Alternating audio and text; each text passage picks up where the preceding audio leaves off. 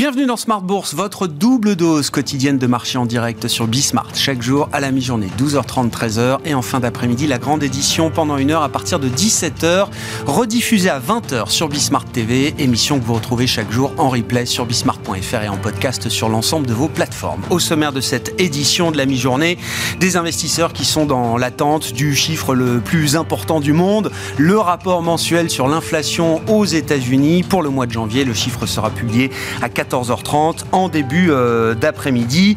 Dans cet euh, intervalle, le marché attend patiemment avec des indices actions euh, en Europe qui ont marqué de nouveaux sommets, symboliques certes, mais quand même, le CAC 40 s'est rapproché des 7250 points. Au cours de cette première partie de séance, on verra ce qu'il en est après la publication de ce chiffre mensuel d'inflation aux États-Unis. À 14h30, du côté des banques centrales, on attend par ailleurs la confirmation de la nomination de Lael Brennard comme directrice du National Economic Council, qui est un des principaux principaux organismes de conseil économique auprès de la Maison-Blanche et de l'administration américaine. Lael Brennard, qui devra donc être remplacée comme vice-présidente de la Réserve fédérale américaine, un poste important. Lael Brennard est une économiste de renom. Et puis côté japonais, le mouvement s'enclenche du côté de la Banque du Japon, puisque on a eu là aussi la confirmation que Kazuo Ueda euh, serait le prochain gouverneur de la Banque du Japon après dix ans de mandat d'Haruhiko Kuroda, qui laissera sa place à compter du 8 avril. Le marché euh, spécule depuis plusieurs jours sur euh, un changement à la tête de la Boge et donc un changement possible du réglage de la politique monétaire japonaise. Ce sera évidemment un des sujets euh, à suivre dans les prochaines semaines avec les premières prises de parole du nouveau gouverneur de la Banque du Japon, Kazuo Ueda. Du côté des marchés de l'économie, nous ferons le point sur ce monde qui change, ce monde qui a changé dans le sillage d'une série de chocs historiques de la pandémie à la guerre euh, d'Ukraine, en passant par euh, les turbulences majeures qu'on a pu observer dans les chaînes de valeur. Les équipes de CPR Asset Management vont publier dans les prochains jours un ouvrage collectif sur ce monde de demain qui sera un monde beaucoup plus turbulent. Bastien Dru sera avec nous par téléphone dans quelques instants, le responsable de la stratégie de la recherche économique de CPR Asset Management, qui a participé à la rédaction de cet euh, ouvrage. Et puis, jour de Saint-Valentin, nous parlerons d'union, d'union industrielle dans le monde de la gestion d'actifs. Ça fait déjà sourire Marc Renault, le président fondateur de Mandarin Gestion, donc, qui euh, est prêt à céder sa société à LFPI. LFPI qui devient ainsi un consolidateur important du marché de la gestion d'actifs après avoir acheté euh, Hamilton Asset Management en 2019 et Mescartime en 2021. Mandarin Gestion va donc passer également à son tour dans le giron de LFPI après sa fondation en 2008 et donc son président fondateur Marc Renault avec nous euh, en plateau pour revenir sur l'histoire de Mandarin Gestion et cette opération de cession.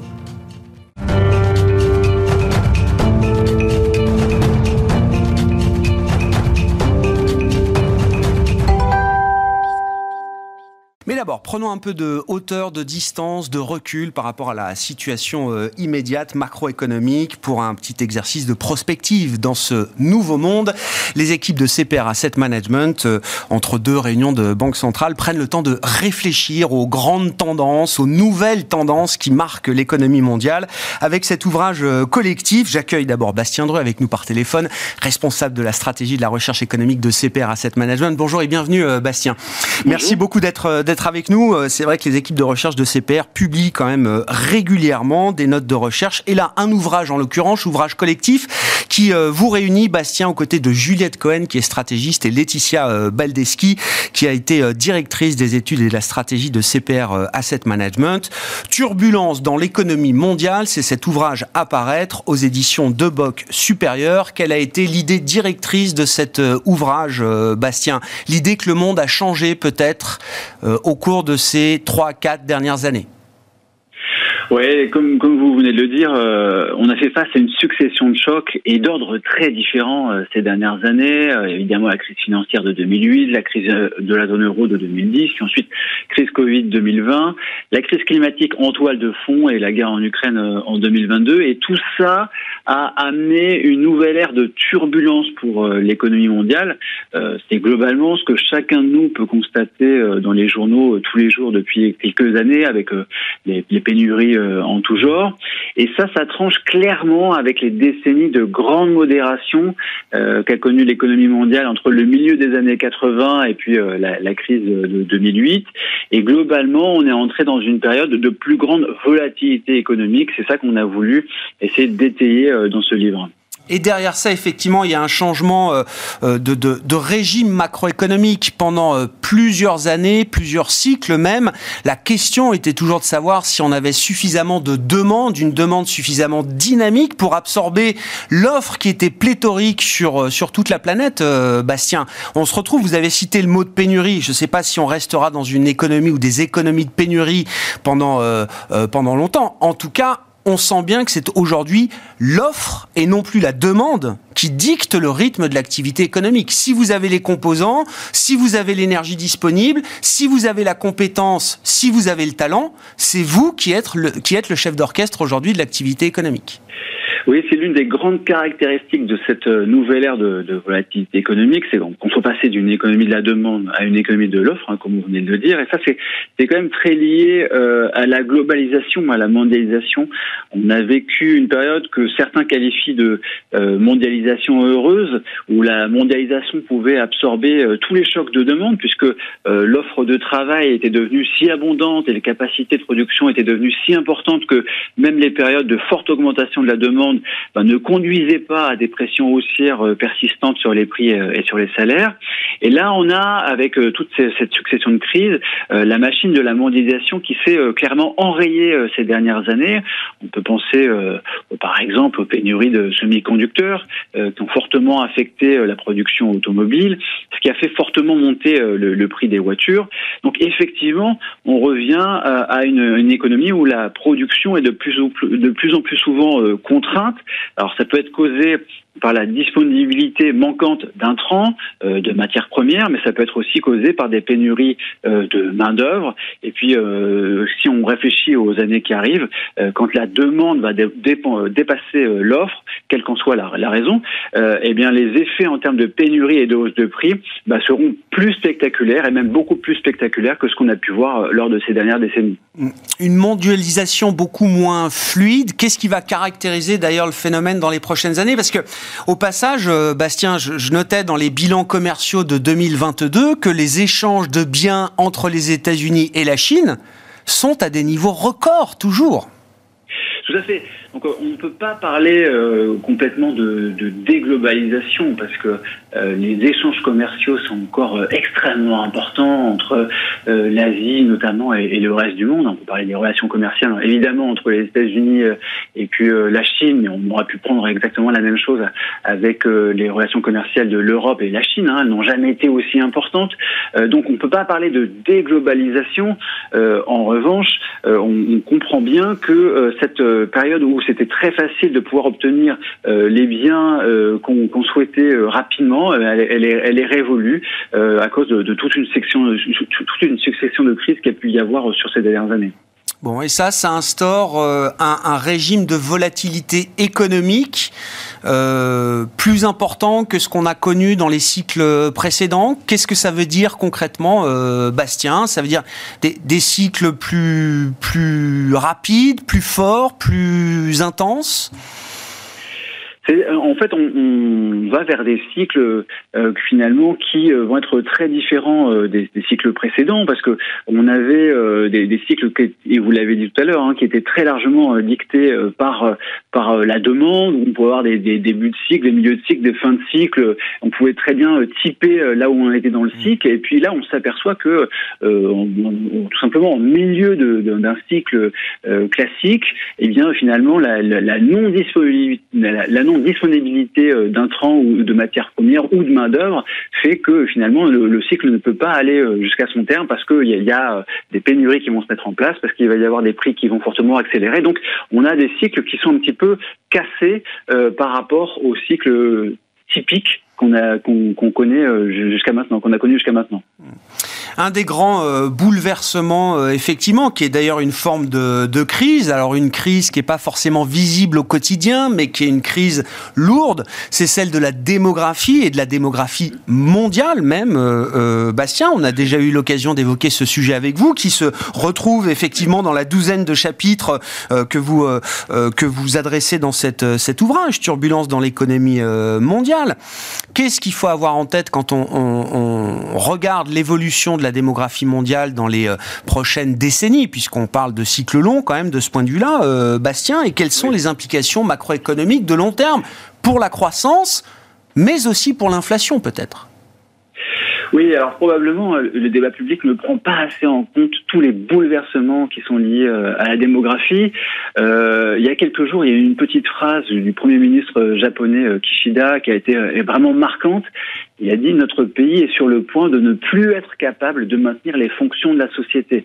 Et il faisait explicitement référence à, à la baisse de la population. Hein. En 2021, la population du, du, Japon était en baisse pour la onzième année consécutive. Dans un pays comme l'Italie, c'était pour la septième année consécutive qu'on avait une baisse de la population totale. Et tout ça pose des questions sur l'organisation de l'État, l'organisation des villes. Euh, il y a même des euh, dans, dans, en zone rurale, euh, on voit l'apparition de, de, de, villes fantômes, hein, tout simplement parce que euh, la, la, population est partie.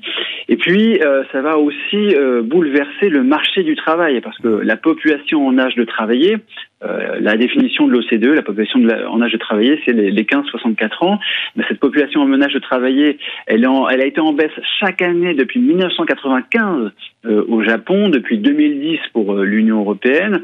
Et il y a vraiment une accentuation de ce phénomène actuellement en Europe. On,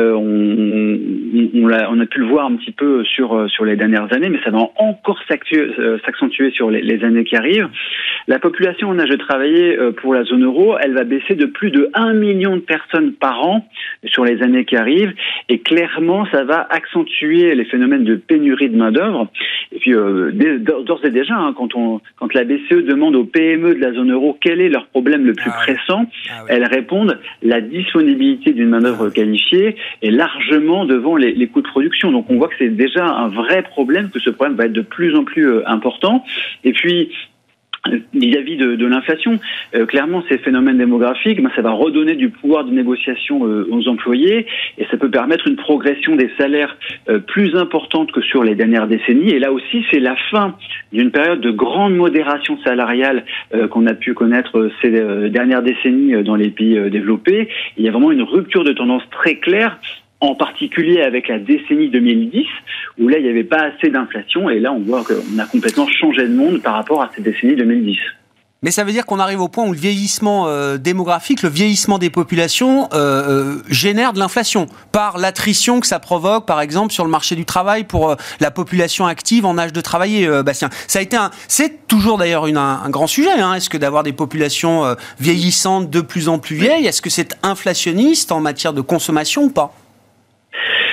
plutôt inflationniste. Il y a donc cet effet euh, qu'on vient de citer euh, des, des, pénuries de main d'œuvre qui vont donner du pouvoir de négociation aux salariés, mais il y a aussi euh, quelque chose qui est relatif au cycle de vie parce que euh, les personnes qui arrivent à, à, la, à, la, retraite finalement vont consommer plus relativement à, par rapport à, à, leurs revenus et donc on a quelque chose qui, qui s'enclenche aussi au niveau du, cycle de vie et de, du consommateur qui est plutôt inflationniste.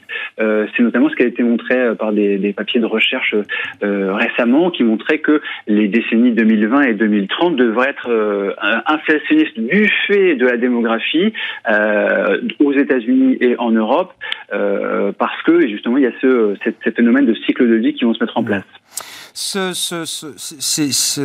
régime de turbulence, comme vous dites, dans le, lequel est entrée l'économie mondiale depuis quelques années, Bastien, comment est-ce que ce régime de turbulence se traduit et va se traduire dans les actifs financiers?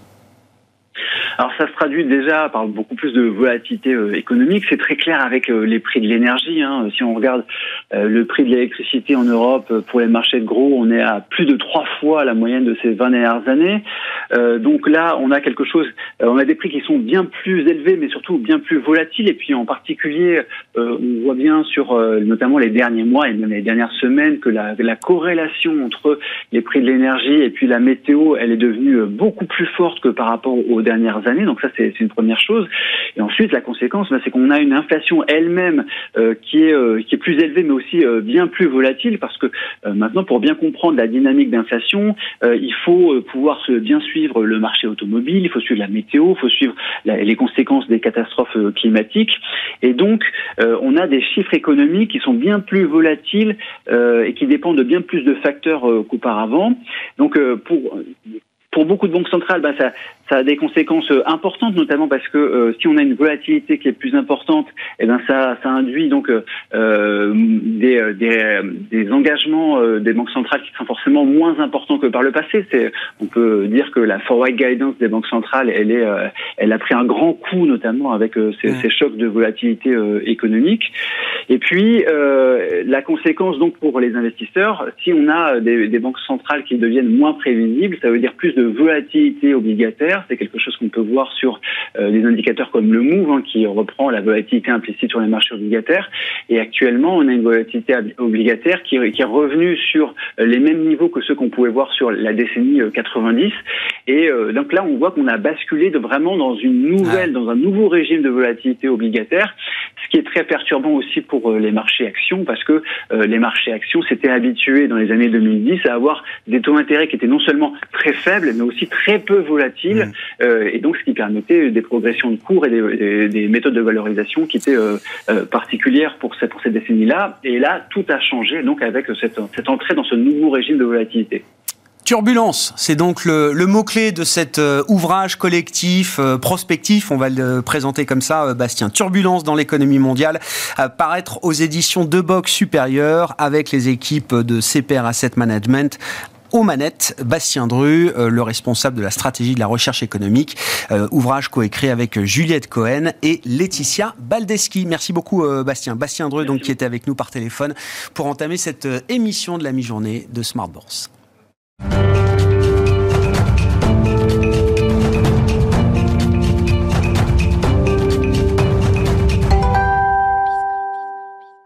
L'autre sujet du jour, c'est le sujet d'une union industrielle qu'on peut célébrer en ce 14 février avec Marc Renault à mes côtés en plateau, le président fondateur de Mandarine Gestion. Bonjour et bienvenue euh, Marc. Bonjour. Oui, vous allez avoir un peu plus de temps pour lire euh, l'ouvrage de CPR, euh, peut-être. Vous me disiez, vous me disiez, je vais le lire. Ça m'intéresse. Non, pas tout de suite. Oui. reprenons l'histoire. Donc, session de Mandarine Gestion à LFPI. voilà, les négociations exclusives ont été entamées.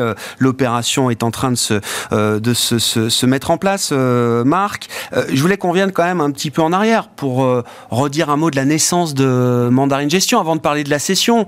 2008, l'agrément en février 2008, c'est ça, Marc? C'est ça. ça prouve juste qu'on ne fait pas une boîte pour le timing. Hein. Parce que 2008, tout le monde s'en souvient pas, mais c'est moins 20 en janvier, moins 20 en juin, avant qu'arrive Lehman. Mais bien sûr, la crise a commencé avant la ah chute de Lehman. La chute de Lehman, d'une certaine manière, ça a été presque la fin de la crise, mais ça avait commencé euh, bien avant. Sur le gâteau, effectivement. Non, écoutez, on avait fait ça parce qu'on était prêts. Vous savez, on, fait une boîte quand on est prêt, pas pour le timing. D'abord, le timing, on n'en sait rien.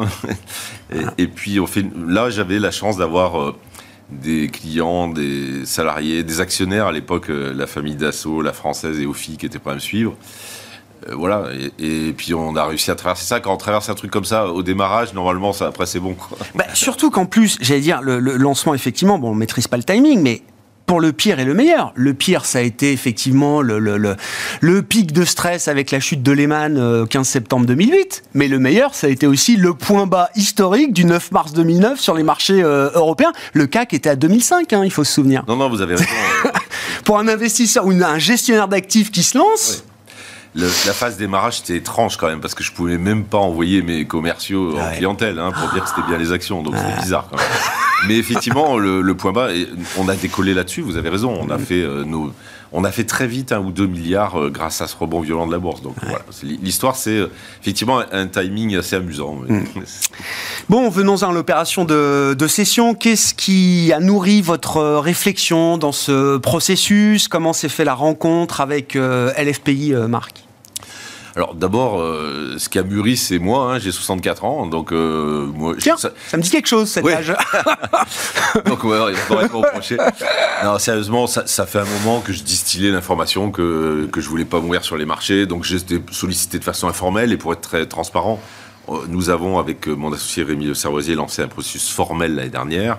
On a reçu un certain nombre de marques d'intérêt. Formel, c'est on, on, a pris un banquier, on a cherché des acheteurs. Et donc, on a discuté avec un certain nombre de gens. Et euh, assez vite, alors assez vite, euh, ça met un an quand même, hein, ces histoires-là. Assez vite, parce qu'il y a une logique entrepreneuriale avec Mescart euh, parce que, euh, vous savez, la logique entrepreneuriale, c'est que les salariés qui sont chez Mandarine, s'ils sont là et pas dans une grande boîte, c'est pas par hasard. Et l'aspect euh, capitaliste. Vous êtes une quarantaine, hein, c'est ça l'équipe On est une quarantaine. Donc la possibilité pour eux de, de, rester intéressés au capital, la possibilité aussi pour les acheteurs d'avoir, si ce n'est une certitude, en tout cas, la conviction qu'ils vont garder les équipes, parce qu'entre parenthèses, ils achètent que des équipes. Donc l'aspect euh, complémentarité euh, culturelle, complémentarité de business aussi, on apporte une expertise action plus développée, notamment avec euh, des développements sur la gestion globale, la gestion thématique à des gens qui, par ailleurs, eux, font des choses que nos commerciaux n'avaient pas, la gestion diversifiée, la gestion de tout, il y a une vraie complémentarité. Voilà, donc ça, ça me semble un deal séduisant. il y a les fétailles, on en parlera aussi. Mmh. Là, c'est un phénomène de, de marché. Voilà, donc c'était le temps pour moi. Euh, je le fais euh, avec des gens avec qui euh, je me sens à l'aise d'assurer une transition. L'intérêt de mes salariés et, les raisons qui font que sur une structure comme celle-là perdure ça a toutes les chances d'être un bon deal. Après, on sait après. Hein. Ouais. Non, mais alors, déjà, les équipes euh, sont maintenues, la marque est maintenue, euh, Marc. Ça, ça m'intéresse beaucoup aussi. Toutes les marques ne survivent pas une euh, session. en l'occurrence, LFPI, alors a racheté Mescart, la marque existe toujours et plus que jamais même, ça devient la marque phare de la gestion d'actifs chez, chez LFPI. Mais précédemment, ils avaient racheté Hamilton Asset Management, qui était une marque tout à fait réputée aussi sur la place parisienne, qui elle a été fondue justement dans la marque Mescart. Mandarine, qu'est-ce qui fait que Qu'est-ce qui fait la force de la marque et qu'est-ce qui fait que LFPI choisit de garder la marque mandarine? Alors d'abord, je tiens à dire que c'est un choix fait par LFPI. Hein. Euh, évidemment, ça nous fait plaisir, mais euh, ça ne faisait pas partie de la négo. Hein. ils ont considéré effectivement que euh, cette marque avait de la valeur dans le monde des actions d'une part. Et là, j'en ai pas parlé en parlant des complémentarités. Nous apportons euh, notre capacité de distribution, c'est-à-dire euh, les référencements chez les assureurs pour les CGP, euh, la sélection que font tous les sélectionneurs de, gestion privée des grandes banques. donc on, a, on a cette image de spécialité des actions avec des référencements nombreux. Et effectivement, l'acheteur a considéré que ça avait de l'intérêt pour cette classe d'actifs de garder la marque. Donc derrière la marque, effectivement, ce qui vient nourrir la marque dans une marque d'asset manager, c'est la, capacité à avoir construit ce réseau de distribution en indépendant, euh, Marc. Hein, euh, vous avez eu des actionnaires, des participations et des, accords capitalistiques avec des, réseaux, des banques, euh, on va le dire. Arkea était à votre euh, capital, mais ça s'est fait à partir de 2017. De 2008 à 2017, ce réseau, vous l'avez bâti, enfin vous et les équipes de Mandarine, en totale indépendance. Oui, et puis vous savez, les réseaux, j'ai eu aussi la Banque Postale dans le capital. Ouais en fait, euh, les réseaux, je, les comprends, je me mets à leur place. S'ils ont 15% d'une boîte, euh, ils vont pas me distribuer dans leur réseau mainstream en me filant 85% en gardant 15. C'est pas comme ça la vraie vie. Hein. Donc, mm. c'est pas là que ça se passait. Vous avez raison. C'est les sélectionneurs de fonds, euh, des gestions privées notamment, toutes les architectures ouvertes les contrats d'assurance vie. Et ça, ce boulot, ça prend du temps. Alors la marque, c'est aussi le, travail pour le coup sur la marque, hein, l'image. Euh, le SG, par exemple, où on a été quand même parmi ceux qui sont parmi les premiers distingués. Voilà, c'est un ensemble de choses qui fait qu'aujourd'hui, euh, dans la valeur qu'accorde l'acheteur à, Mandarine, il y a effectivement euh, la marque et les référencements, mais j'en suis ravi. L'effet taille, vous disiez, Marc, donc plus 3 milliards d'euros d'encours, hein, c'est ça pour Mandarine. 3 milliards d'euros, euh, c'est pas c'est pas suffisant pour un indépendant euh, aujourd'hui pour euh, se projeter sur 5-10 ans encore? On est en très bonne santé, on est très profitable, mais les points morts augmentent. ça s'appelle le coût de la réorientation, le coût des data. Et puis il faut amortir une équipe de ESG qui est de 2 et qui sera de 5 demain sur une plus grosse base. Et puis donc c'est pas pour survivre. Encore une fois, euh, nous on est très rentable, tout va bien, et on aurait pu continuer un développement euh, solo, mais mais cette taille vous permet. Euh, je vais vous donner un exemple. nous, on est en Autriche, on est en Allemagne, on n'est pas en Italie, on n'est pas en Belgique. Ben, quand vous faites 3 milliards 2, vous dites où je vais? Je vais en Italie ou en Belgique d'abord? Quand vous avez 8 milliards, vous dites je fais les deux. Ça s'appelle amortir sur une plus grosse base installée. Ça fait gagner du temps de, développement. Mm. Donc, et puis, mes commerciaux, moi, j'ai une image effectivement de spécialisation, mais mes commerciaux, c'est 15 ans qui me disent, tu sais, on n'a que du directionnel à vendre en CGP, c'est dur. Bah là, ils vont avoir autre chose à vendre. Ça, c'est des accélérateurs de croissance. Et la taille critique, effectivement, euh, on me disait il y a 10 ans, euh, allez, entre 500 millions et 1 milliard, on peut, euh, on, peut, on, peut, on peut être rentable en tant que gestionnaire d'actifs. C'est plus vrai du tout aujourd'hui. Non, c'est en tout cas, vous pouvez être rentable, mais vous gérez euh, votre fric et celui de vos copains. Vous n'êtes pas dans une logique de développement. vous n'avez pas les moyens de le faire. Donc, ce que vous dites, moi, je dirais plutôt 20 ans que 10 ans. On vivait très bien à 3 dans un Osmania en gérant 700 millions. Aujourd'hui, déjà, vous n'êtes pas 3, vous avez deux contrôleurs des risques en plus. Euh, et puis, vous ne faites pas du développement. Donc, euh, oui, là, on peut plus bricoler. ça demande des moyens et une taille. voilà, ben, là, une opération comme celle-là accélère l'effet taille, donc ça fait partie des, des choses qui sont bonnes à faire. Quelle est la place de Marc Renault dans le dispositif LFPI, euh, Marc? Bah, Moi, euh, je, souhaite euh, arrêter de bosser, mais je ne suis pas pressé. Et j'ai très envie, on me l'a demandé, je me suis engagé à le faire, on m'a demandé à, participer à la phase de transition, mais, mais j'en suis ravi. Donc mon boulot, c'est d'expliquer, bah, comme vous me donnez gentiment l'occasion de le faire, que c'est une bonne suite de l'histoire. C'est de, faire doucement une transition de, de l'activité gestion proprement dite avec mon numéro 2 qui est là avec moi depuis 15 ans, ça devrait pouvoir se faire. Voilà, tout ça euh, sans partir en courant demain matin. Et moi, je suis très content de faire une sortie en sifflet. Comment vous regardez, alors au-delà du, deal, mais qui est, un exemple effectivement de ce marché en pleine phase de consolidation, comment vous regardez les logiques de consolidation qui sont parfois euh, différentes? Là, LFP est un acteur qui vient euh, essentiellement du non-côté, hein, capital investissement, immobilier, il y avait de la gestion privée, mais d'aide privée, beaucoup d'actifs non-cotés. On voit que depuis quelques années, bah, ils achètent des gestionnaires d'actifs côté, en l'occurrence, Hamilton Mescart, Mandarin Gestion. Il y a des logiques également autour de réseaux de CGP, autour de réseaux de distribution. Euh, comment vous regardez ces logiques de consolidation et qui, qui drive le marché aujourd'hui là? Ouais, c'est logique. C'était des, marchés euh, distincts en fait. Hein. Le, non-coté, c'était réservé à quelques grandes institutions avec une absence de liquidité, etc. Le non-coté qui a connu un développement fabuleux hein, depuis 10-15 ans. Maintenant, on peut le décliner et le vendre en retail. Donc, mais c'est quand même du non-côté pas liquide, euh, ça a du sens. Euh, notamment le non-côté, vous levez un fonds, vous gagnez votre argent à la fin, le côté c'est tout de suite. Hmm. Ça a du sens de mettre ça ensemble et effectivement d'élargir les, possibilités en termes de, champ de clientèle.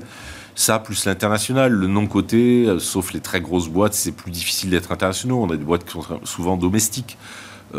en action côté, nous, on travaille depuis longtemps sur des marchés mondiaux. Donc ça a du sens de mettre ça ensemble, d'apporter une complémentarité de gamme. Et ce ne sont commercialement plus des mondes distincts, en fait. Hein. Mm.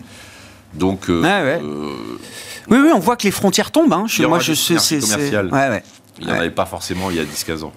Et ça, c'est un vrai soutien à, euh, à la poursuite du développement de la gestion active? Versus la gestion passive, euh, notamment dans ce monde de la gestion d'actifs. Quand on est un gérant d'actifs actifs, en l'occurrence, Marc, j'ai l'impression qu'il faut aller de plus en plus vers des poches d'expertise euh, fortes, indétrônables presque d'une certaine manière, ou pas réplicables par la gestion passive.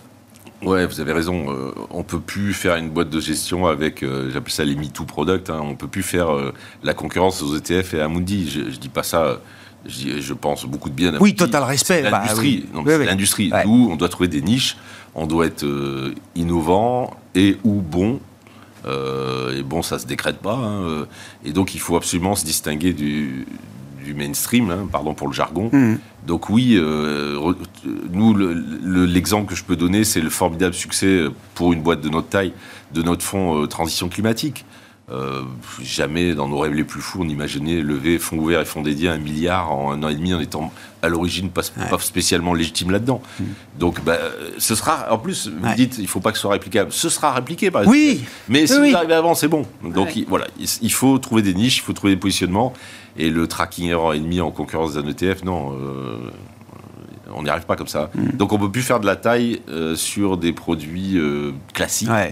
Donc il faut trouver des niches, elles ne marchent pas toutes.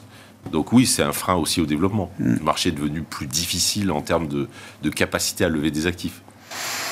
Merci beaucoup Marc, merci d'être venu nous parler. Oh, pas pour la dernière fois quand même. Euh.